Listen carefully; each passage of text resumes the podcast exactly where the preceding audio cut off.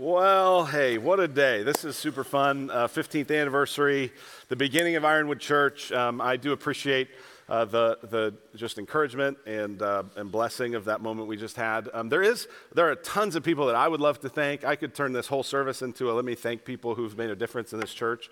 Uh, but there is one person I, in particular, uh, want to highlight, and uh, that is Matthew Brazelton.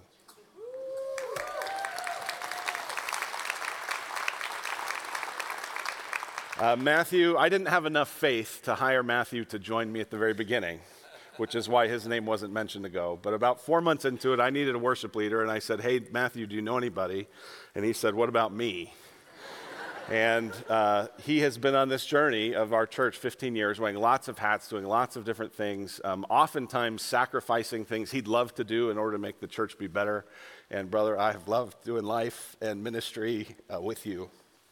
And thank you today. Let's honor Matthew. Amen.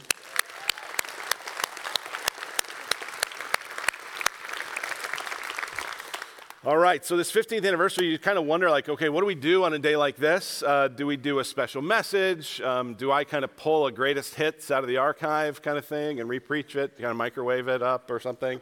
Uh, do you have a guest come? And I thought, no, no, no, let's just do what we do. If we're going to be, like, if we're going to set a tone for here's what we're going to be as Ironwood Church, let's just do the thing we do, which is open the Bible and preach the scriptures. And so that's what we're going to do today. Today's the first uh, of a 12 week series that we're doing called Confronting Genesis.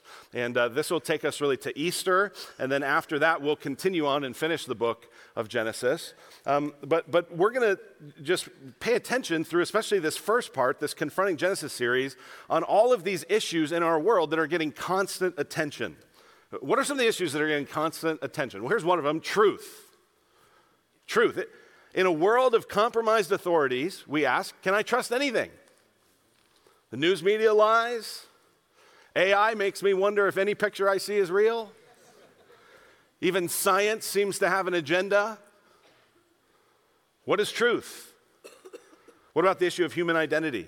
What is it to be human? What defines me as a human? How can I tell the difference between a being that's a being that's not human and me? What do I look to for a sense of identity? Do I look to work and family? Do I look to gender and sexuality? We're going to talk about that in this series. What about this issue? This keeps coming up over and over in our world is evil and suffering. How do I make sense of a world of atrocities and shootings and wars and violence and natural disaster and just plain horrifically terrible accidents? What do I do with that? Or what about technology? We hear a lot about technology. That's an issue that comes up, right? It moves so fast, it's easy to get swept up in. It seems out of control. Or meaning. Is there a point to any of this?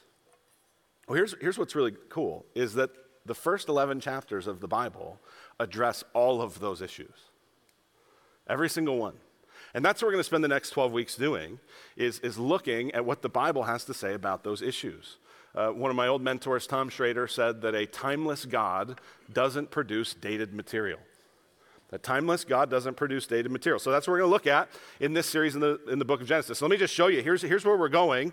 Uh, through this series, we're going to look, uh, just as we walk through Genesis 1 through 12, uh, we're going to look at Christianity and truth, Christianity and science, Christianity and human dignity, Christianity and work, rest, gender, sexuality, evil, suffering, judgment, technology, purpose. All of those things are covered in these first chapters of the book of Genesis. And so today, the message is called Christianity and Truth. Christianity and truth. Now, uh, when I was, uh, when Molly and I were getting engaged, I suppose people did engagement photos, but it wasn't nearly the spectacle that people do now, right? I mean, now you do engagement photos, they're just kind of over the top. And one uh, couple, they wanted their engagement photos, they, they, for their engagement photos, they wanted to go to a, a, a village in Tuscany. And so here's their, uh, here's their, their, their engagement photos. Isn't that beautiful? Uh, the only thing is, that's actually not a village in Tuscany, that's an olive garden.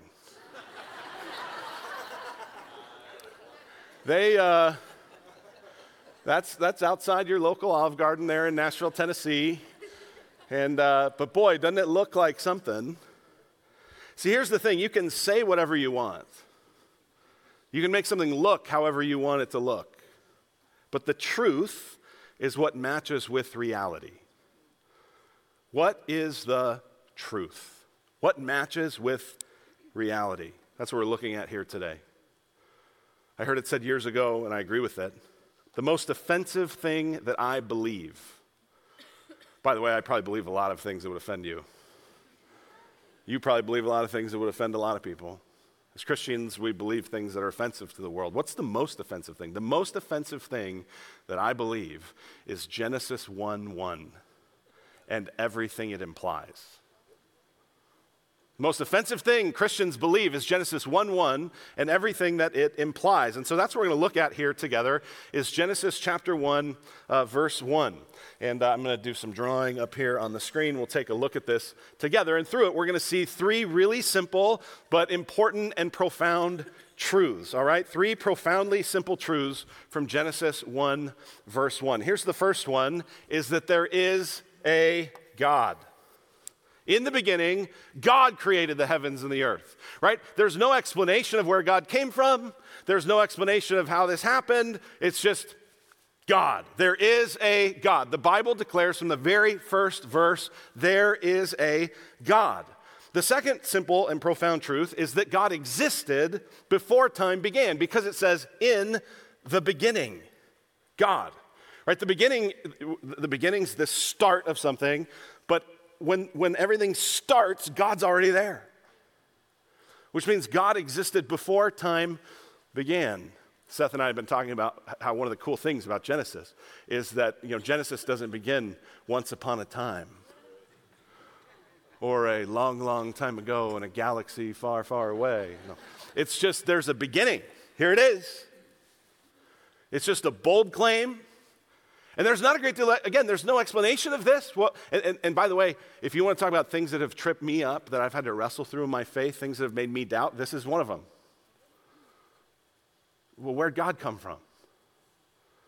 Well, where I mean, in the, in the beginning, like time just starts and God's just there. How'd that work? I remember actually laying one night in my bed, going, okay, where did God come from? Right? And it's like, okay, okay, well, who made God? And if I had an answer to that, okay, well, then who made that person? And then who made that person? And then who made that person? And then who made, and, and I just sort of walked through it and went, well, eventually someone just had to always exist. And he did. In the beginning, God. There is a God. God existed before time began. And number three, here's a simple, profound truth God created all things. God created the heavens and the earth. Now, when the Bible talks about the heavens, this is talking about the stars. This is talking about the universe. This is talking about everything uh, that you can see and the things that are far beyond what you can see. In the beginning, there is a God. He existed before time began, and He created all things. That is what Genesis 1 1 teaches. Now, what then does it imply? Because the most offensive thing I believe is what Genesis 1 1 says and all that it implies. What does it imply? And and really, we're going to be exploring that over the next 11 weeks. What does this imply? But here's what it Im- implies is that God is Lord of all. That the earth is the Lord's and everything in it. God is Lord of all. Now, if God is Lord of all, then that means you're not. I'm not. Right? Think about this. You are not eternal. You are not self sufficient. You are not all powerful. God is. But you and I, we're weak. We're dependent. We're mortal. We have a beginning. We're created. Right? Our weakness, get this, our weakness is not only a product of our sin, it's also a product of just being created. But then we sin, we rebel against God, and that means we're going to die. And so God is eternal. God is self sufficient. God is all powerful. We're weak. We're dependent. We're mortal. And, uh, and friends, we've, we've gotten a really hard, painful look at this this very week. Uh, many of you know this, but not all of you do, that uh, one of the eighth graders who's part of our church, Will Scallon, one week ago, last Sunday, he was out with a friend riding his dirt bike, and he was very proficient at it. He was a very good athlete. Uh, he, you know, was very good and uh, hit something wrong, lost his balance, and flew into the only tree that was there and passed away.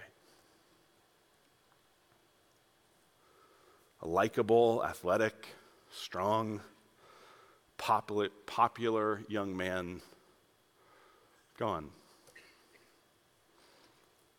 And it's, it's, it's brutal and it's gut wrenching. We're going to have his funeral in here this afternoon. And it's going to be terrible. Because it's like, this shouldn't happen. Uh, this just doesn't feel right. Again, we'll talk more in coming weeks about what do we do with suffering, what do we do with evil. But here's what I want you to hear today is because, the, because God is Lord of all, and because of everything else that the Bible says, it's not hopeless today. Like, absolutely, it's tragic. Absolutely, it's brutal. Absolutely, it's gut wrenching. This has been such a terrible week for so many of us. Or this weird combination of, yeah, we're excited about everything with Ironwood Church, and, but, but our hearts are broken. And yet, it's not hopeless. We feel the pain and we feel the loss, and we should, and we don't run past that. We don't gloss over that. We don't just put a silver lining or a bow or a ribbon around it. But there is hope. Here's why there's hope. Is both both Greg and Stephanie in the days before Will went to be with the Lord had great conversations that confirmed to them he's with the Lord. We are not hopeless. Here's what Jesus said, who is the truth in John 8 52. He said that his followers will never taste death. That's an amazing thing. That's an amazing thing. Yes, we're weak. Yes, we're sinful. Yes, we're going to die. And yet, if you are in Christ, if you are following Jesus, if you're trusting in Him, you'll never taste death. We have to walk through the valley of the shadow of death. We have to endure the pain that happens, but Will has not tasted death. He is in the presence of the Lord by faith in Christ. Not because he was a popular young man or a good young man or an athletic young man, but because he trusted in Jesus. His mom talks about how he would just often, as they would drive around, look at something in God's creation and just go, Mom, how, how do people not believe in God? Do you know what Will knew? In the beginning, God created the heavens and the earth. So I want to ask what about you?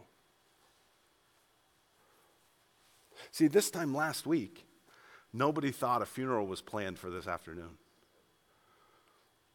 And your life and my life is a vapor, the Bible says. Whew, it's a vapor. It's short. So I want to ask you what if, what if you were to die today? Where would you be? Where would you go? Do you have a hope? Would you taste death? Or would you be free from tasting death because of what Jesus Christ did on the cross? Where would you go? What would you do? And so, as we think about the truth, Christianity and the truth, that, that there is a God and that He's eternal and that He's Lord of all, then we trace out that truth and go, well, what does the rest of the Bible say about this? And how do we find hope through the truth of what God has to say? And so I want to do some drawing. I've done this, I did this, I think, some point last year, but it's worth revisiting. And here's what, here's what I want you to do I want you to have the opportunity today to come to faith in Jesus Christ. I want you to be able to leave today and have the confidence that if you were to die, you would go to be with the Lord. Not because of your goodness, not because of your success, not because of anything you've done, but just simply because you've received the gift of Jesus. I want you to have that opportunity today, and I'm going to make it as clear as I can possibly make it. Here is the good news of Jesus Christ. This is what we looked at just a moment ago in Genesis 1 1. In the beginning, God created the heavens and the earth. And we'll see in a few weeks how he makes humanity. And humanity is there, and humanity is designed to uh, represent God to the world. But there's a problem with this. And if we could put this up on the side screens, that would be uh, awesome just to make it a little bit easier.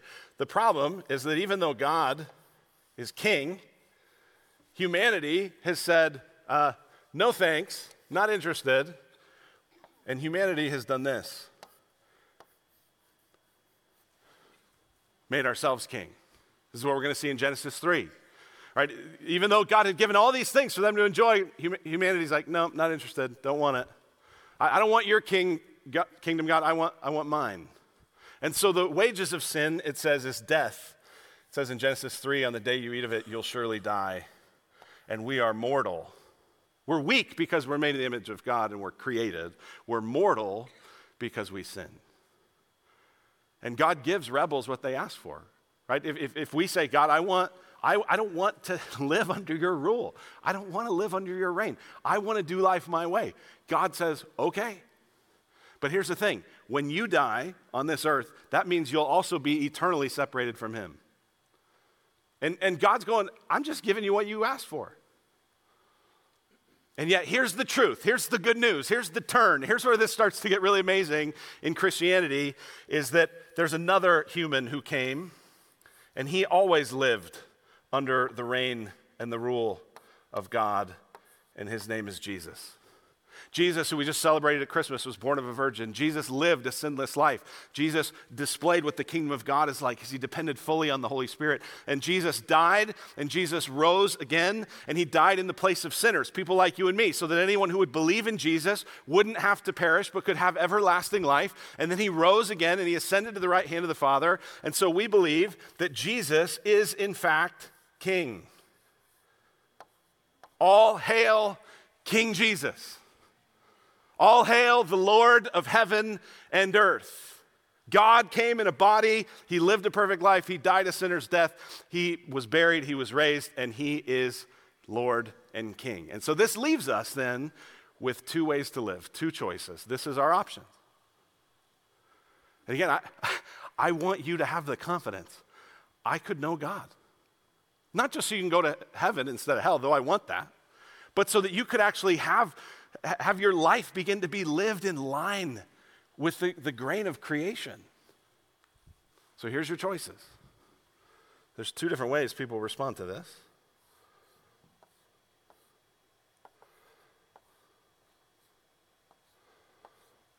One is you could say yes to Jesus. You could say, I want to follow you. I want to submit to you. I want to surrender to you. I want to enjoy you. I want to live my life connected to you, Jesus. That's, that's one way. The other way is to just keep being your own king, your own Lord, your own Savior. Now, that leads to this forever. And so, if we're going to start a message series, called Christianity and the Truth. I just felt like I, I have to give you today the truth. This is the truth. And this means there's hope, and this means there's a future. And so I want to actually invite any of you, I'm going to pray in just a moment. I want to invite any of you who've not trusted in Christ, or you've wandered from Christ, and you go, Today's a day of salvation for me. Today's a day where I need to trust in Jesus and have the confidence of eternal life and the joy of God's presence. I want to lead you in an, opportunity to do that. So, would you pray with me?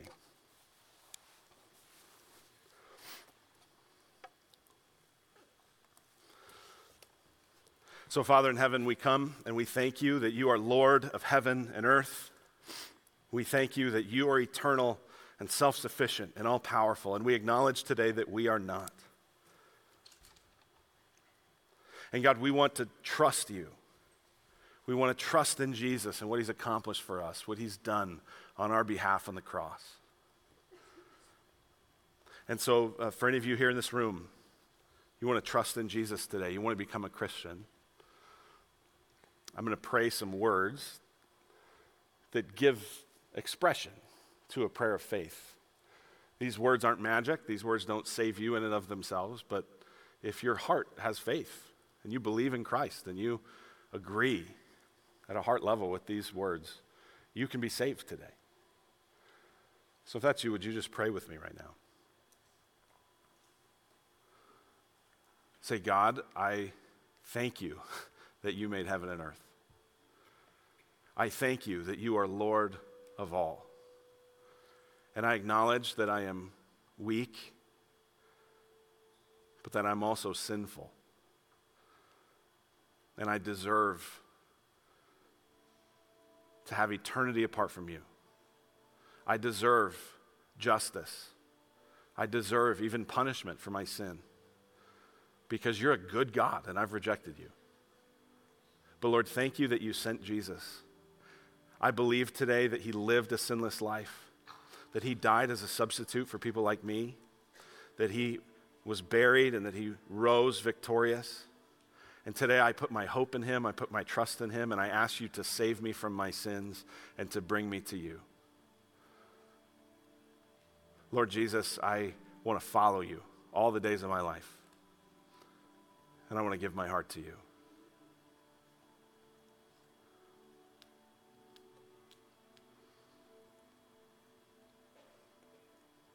Lord, thank you for how you move by the Spirit. Thank you for the work that you do to make us new. And thank you that you are good and faithful every single day. We praise you and we thank you in Jesus' name. Amen.